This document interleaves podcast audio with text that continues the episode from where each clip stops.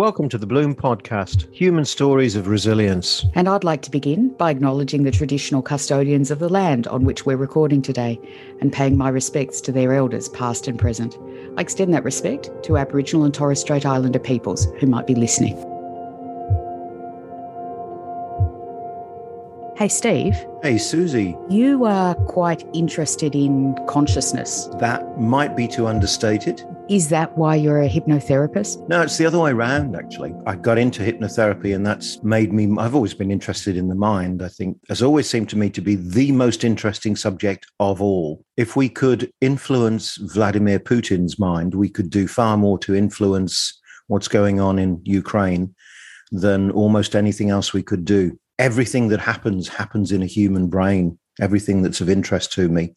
But really it's since i've been into hypnotherapy that i've come to be thinking and reflecting an awful lot more about what is this mysterious thing called consciousness. So what is this mysterious thing called consciousness? Well i managed to sneak in the word mysterious before deliberately because it, it, what, one of the mysteries is the more that we find out we know more about consciousness now because of all kinds of new technologies. You can look at people thinking. You can see what's happening in the brain. You can hang on you can look at people thinking? Well you you can see the that's a good pickup actually susie. Good stuff. I hope people are thinking when I'm looking at them, is is me looking at them make them making them think? how do we how do we look at people thinking? Are you talking about MRIs or something like that? That yeah. Yeah. If you put someone in an MRI, you can see what is what parts of the brain are being activated. And with other technology, you know, electroencephalograph, you can see what the brain waves are doing, how fast the brain is is activating electronically and uh, electrically and so on. So there, you know, there are some great new technologies or relatively new technologies for looking at what's going on, which gave us have given us a, an insight that we never previously had, but we're not getting any closer. And when you think about all of the different disciplines that have got a real stake in exploring it, not just psychologists and neuroscientists, but anthropologists and linguists and biologists and physicists, just about every academic discipline, certainly in the sciences, or in the disciplines that claim to be sciences like psychology, they've they really Uh, are fascinated by the subject and are fighting over it. Oh, and philosophers as well, of course. But we're not getting anywhere. Not in terms of if it's a question to be solved, we are no closer to the solution. Is it a question to be solved? Well, the two schools on this. One school says, duh, don't be stupid. Everyone knows that there is consciousness and you know what consciousness is because you experience it what further is to say is there to say about it? Of course it's blindingly obvious that we have as someone put it how did they describe it? Something like the feeling of what is which is to say this subjective experience that we presume that everybody else has and that, that we have. That's one school.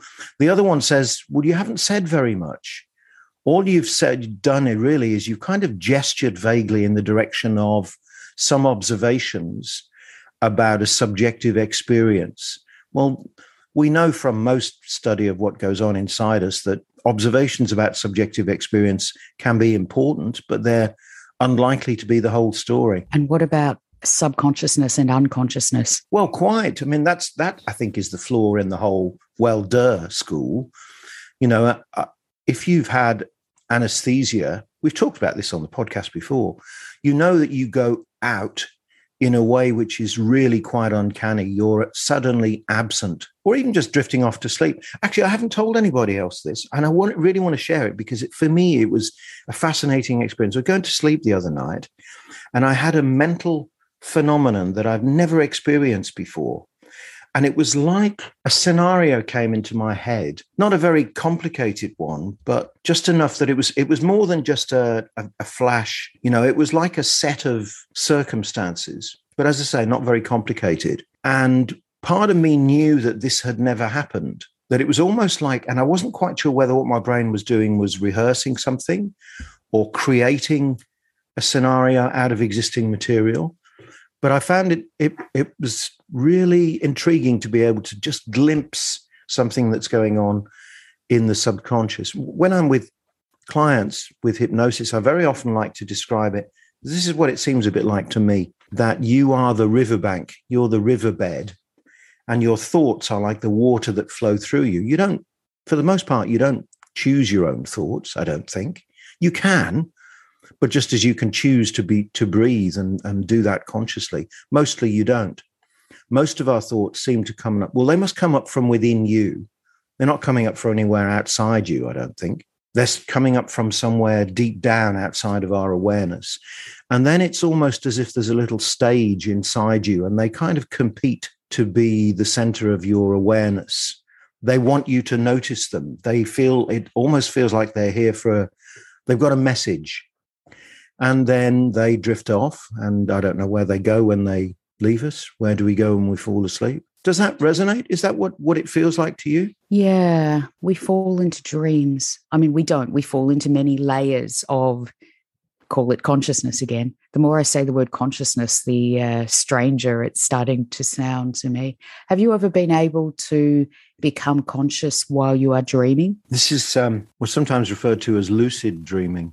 Mm. Very, maybe fractionally, very, very rarely. I did start to put some effort in. There's, there, there are techniques for lucid dreaming. And the theory is that if you can remind yourself when you're awake if you've got a little signal that you can give yourself then if you if that becomes such a habit to you when you fall asleep you can attach to that habit you can do that thing and you can notice that you are dreaming and that then kind of unlocks the ability to control i mean i i I love reading accounts of vivid dreaming because you can fly, fly where you want to, and have kinds of experiences that you know that you are that you're voluntarily having.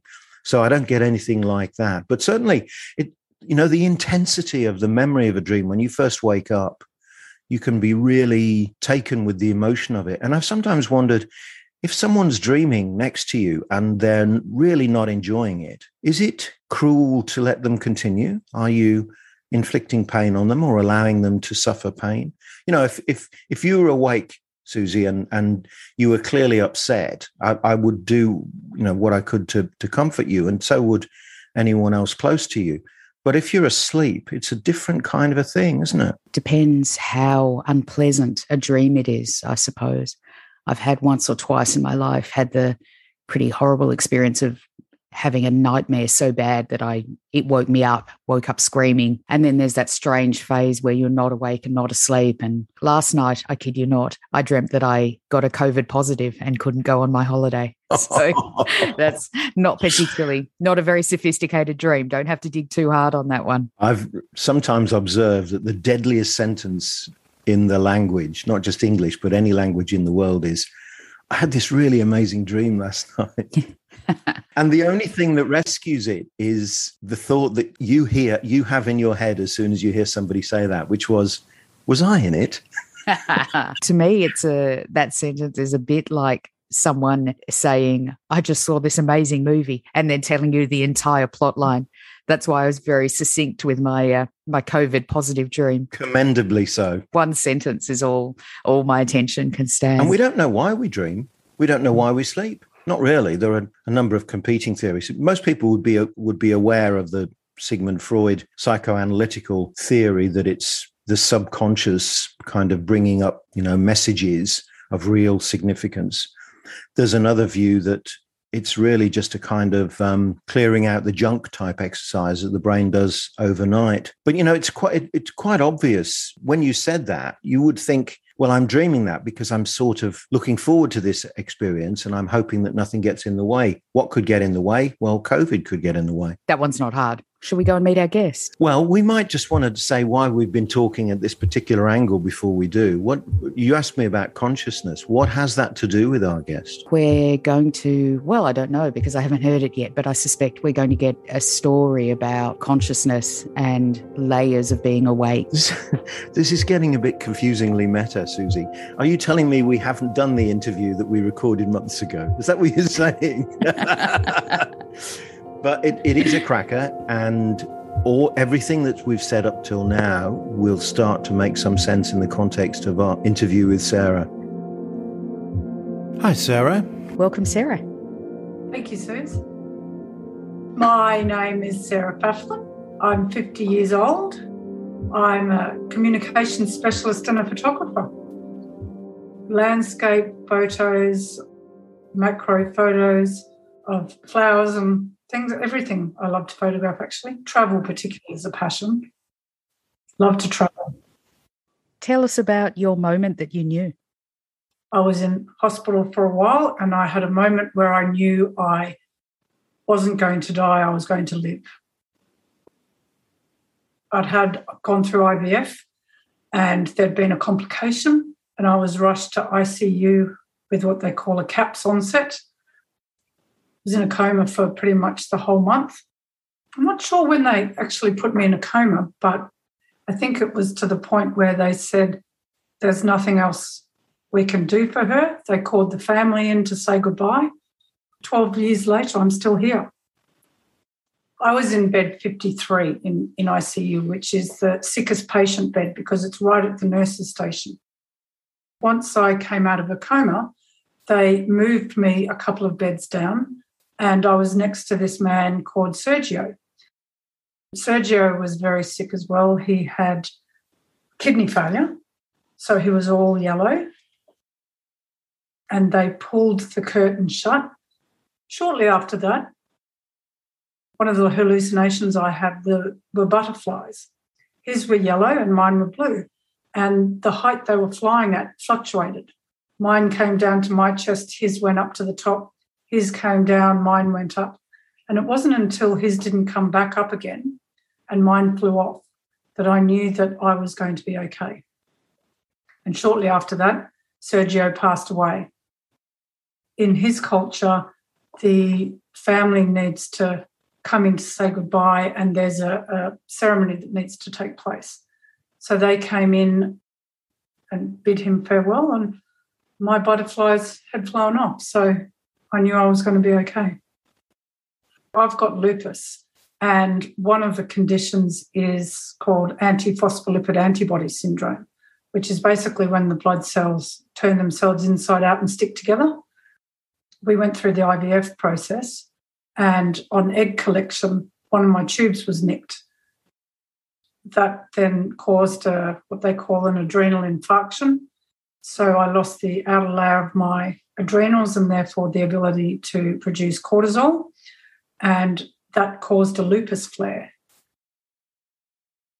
One thing led to another, and I had a catastrophic onset of the blood condition and was rushed into ICU the survival rate of an, an, incident like that is generally 50%. And the doctor that ended up looking after me had only seen one other patient with it, and she hadn't made it to ICU. So I feel very lucky to be here today. Some of the hallucinations I had in hospital were really quite vivid. Uh, one of the ones I had was burning the hospital down from the top down because ICU is in the on the bottom level. It was so vivid. In my head, I was screaming out to everybody to save themselves because I thought, well, I'm the one that started the fire. I don't really deserve to to live. Then, when I came out of a coma, I was still sure that I'd done it because I could still see the smoke haze hanging underneath the at the top of the, the ceiling all the nurses and doctors were so happy to see my eyes open and me awake. And I thought, why are they so happy? I've just burnt the hospital down. There was a little sprinkler on the roof above my bed, and they had a live newsfeed camera that was filming me asking why I'd lit the fire. So when we got to the stage of the butterflies, it was a, a beautiful hallucination. And in my mind, what it represented versus the fire and the devastation that I thought it had caused when it actually hadn't. It was in October when it's jacaranda season.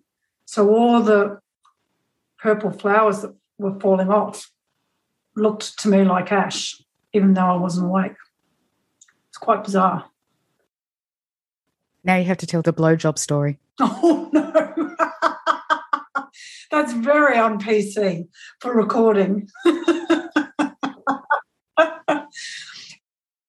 Before I went into a coma, I had all this fluid on my lungs. I couldn't breathe. I was on a ventilator and I just I couldn't breathe.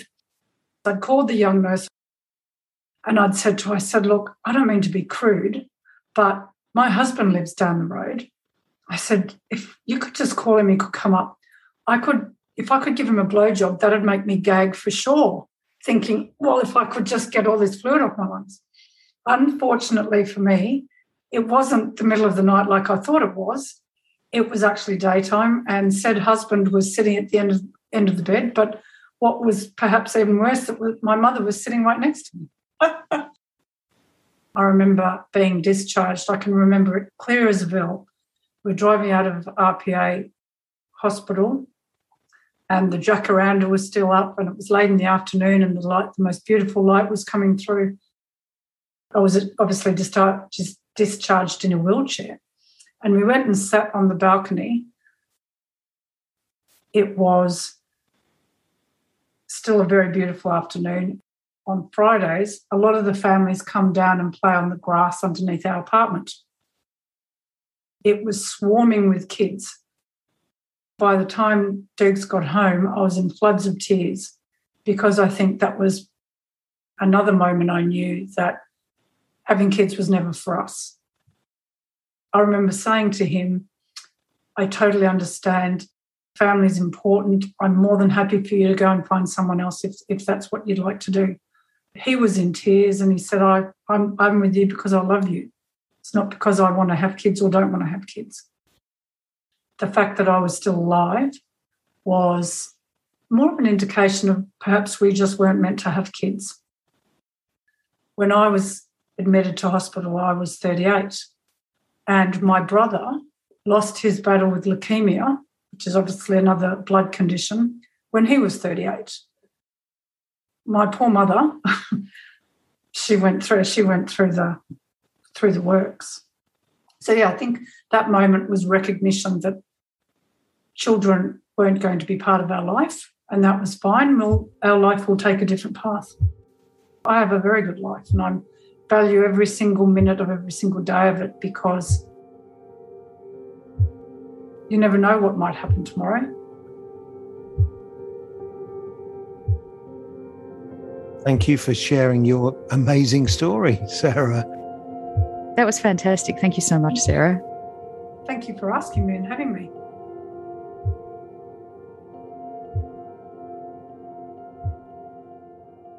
Don't you dare say that was amazing. no, boring. I mean, it happens to everyone, right? Okay, in which case I will. That was amazing. it was amazing. It was funny because actually I've known Sarah on and off for, for many years. And oh, that's what we're doing I now. Knew, we're claiming the guests, are we? So yeah, that's right. She, she comes from she's one of mine. and I didn't I didn't know that. You didn't know? I knew she'd had some health challenges but the to hear that level of detail and what she went through was um, uh, startling and remarkable. I'm avoiding the the A word. It does bear out my strong feeling that we're surrounded by these amazing stories. And I think even Sarah, if you remember when we did the interview, we were having to draw her out a little bit because she was kind of going, Really? Is this is this what you want? Yeah, absolutely. This is amazing. Often I think those stories, when they do get told, they're kind of contaminated by the fact that you're telling them within the family. So people kind of already know what to think, or you're telling them to people who know you, who know the backstory. But just to get it straight between the eyes, straight out like that, I think is really quite something. That, you know, could be a theme of this entire podcast. I mean, going right back to the very early days, uh, the the episode we did about uh, color and being a being a person of color and racism in Australia. Uh, for me, that is just that's how I live my life. That's bread and butter. It's every day. And uh, for you, well, having trained as a priest, for example, again, that's just part of your part of your story. But to other people, these are remarkable experiences and remarkable things. She captures very well.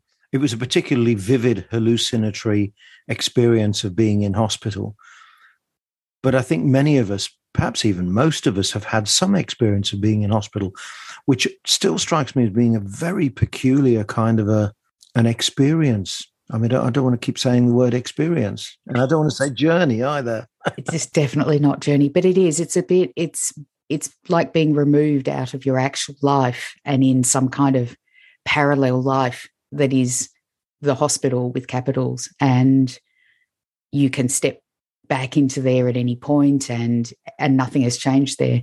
Isn't it strange how we can so easily walk through the doors and then your whole relationship with your body with your mind with the world is suddenly inverted? You know suddenly you're an object to be carted around on a, a bed with wheels or plugged into a beeping machine and visited by sad faced people with grapes who were feeling anxious. It's almost like a voyage into the underworld, kind of, you know, in a mythical sense. Do you know what I mean? That it's, you feel like you're going over to the other side almost, even if you're only there for something relatively minor. I mean, that little death experience of anesthesia is, it's obviously not a real near death experience, but it's probably the, the closest that most of us hope to get before it, the, we, we get it for the real the real deal. You called it a little death anesthesia. Tell me more about that. When we go to sleep, we sometimes think of being asleep as some some sense of what it might be like to be dead, but we've got some sense of time passing when we're asleep. Whereas in anesthesia, you disappear completely. Where do you go? You don't have any, there's no dreaming and then no sense of time. When you wake up, and someone could tell you that you had been in a coma for two weeks, you could actually believe them. There's no way of being able to verify anything about the experience. It's like being not there as opposed to being asleep, which is being somewhere else. That's good. That's that's well put. Have you had a, a near death experience? No. No, I haven't, apart from anesthesia. You? Not in that kind of the next 24 hours a critical way. No. I mean, I suppose the the cancer I had would have is is emotionally a near death experience in that it would have killed me but I had the treatment, obviously, and uh, and have hopefully avoided that that fate. I suppose my other near death experience, and and all joking aside, would be having children. In that the so what? Hang on, how that was a big leap. A near death experience having children? Well, both physically and mentally or emotionally, I think it is actually a very dangerous thing to do. Ah, only if you're the one actually giving birth. I didn't find it that way at all. I said without joking, without being glib. Thank you. Sorry. Well, I'll do the glib bit. I'll just bare my soul here for you to for you to mock. No, no, of course I'm not mocking, but no, tell me more. Well, maybe this is one of those things where it's something I take for granted and everyone else is going to be going, What the? Why is she saying that? It's a time, certainly physically, when your body is doing this whole thing and you don't actually know if it's possible. And there are there are doctors and society, everybody saying, well, of course it's possible having kids. This is just normal. But the idea of growing another human being inside you and then getting them out safely for both of you is has always felt to me like a, an inherently risky undertaking. And then the emotional, the mental side, it's it's obviously well known that it can be very dangerous for for women's mental health. Yes, and it typically happens in that otherworldly experience of the hospital as well. When we've kind of pathologized child, childbirth, haven't we? It is something where you are the patient because you're doing something which is should be, you know, not pathologized. Yeah, and I'm I'm sure many many women for whom this is this is not the case and they think of it as the happiest moments and the joy i mean obviously i do. It was a wonderful time in my life but i wouldn't say it was a wonderful experience. It was a, a bit of a fraught experience for me the whole thing. Did you know that one of the reasons why it's so dangerous is that the human brain particularly the frontal cortex which is the bit just behind your your eyes and your forehead which is where the, the executive function is mostly centered, the bit of you that knows that you are you and knows that you know, that that part of the brain has trebled in the last million years. And that's really why it's as if the baby's head wants to be as big as it possibly can be to the point where it is physically almost kind of touch and go that the baby emerges and the mother survives. Well, that's making me feel much better about the whole thing. Thank you well evolution doesn't care. But it's it's come along at the same time as we have access most of us in in this society have access to uh, well back in back in hospitals again aren't we? And uh, back at medical care. This is probably a podcast episode entirely of its own. Why i feel like having children is a, a life changing and potentially near death experience. And yet, listening to Sarah, she had, in a sense, the opposite experience, the kind of realization that there was not going to be the possibility of any of this experience, the good parts, the good, the bad parts, any of it. It was going to be a closed book to her. I think that's a grief like no other for many people. There's such a lot of pressure, isn't there?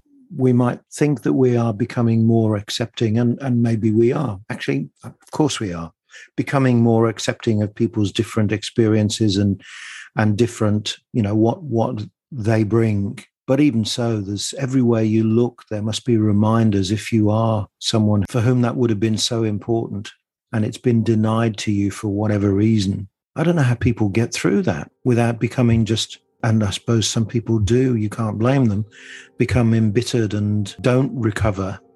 And yet Sarah seemed to be able to have taken that grief somehow and been able to move on. Well, I think we're agreed. She's amazing.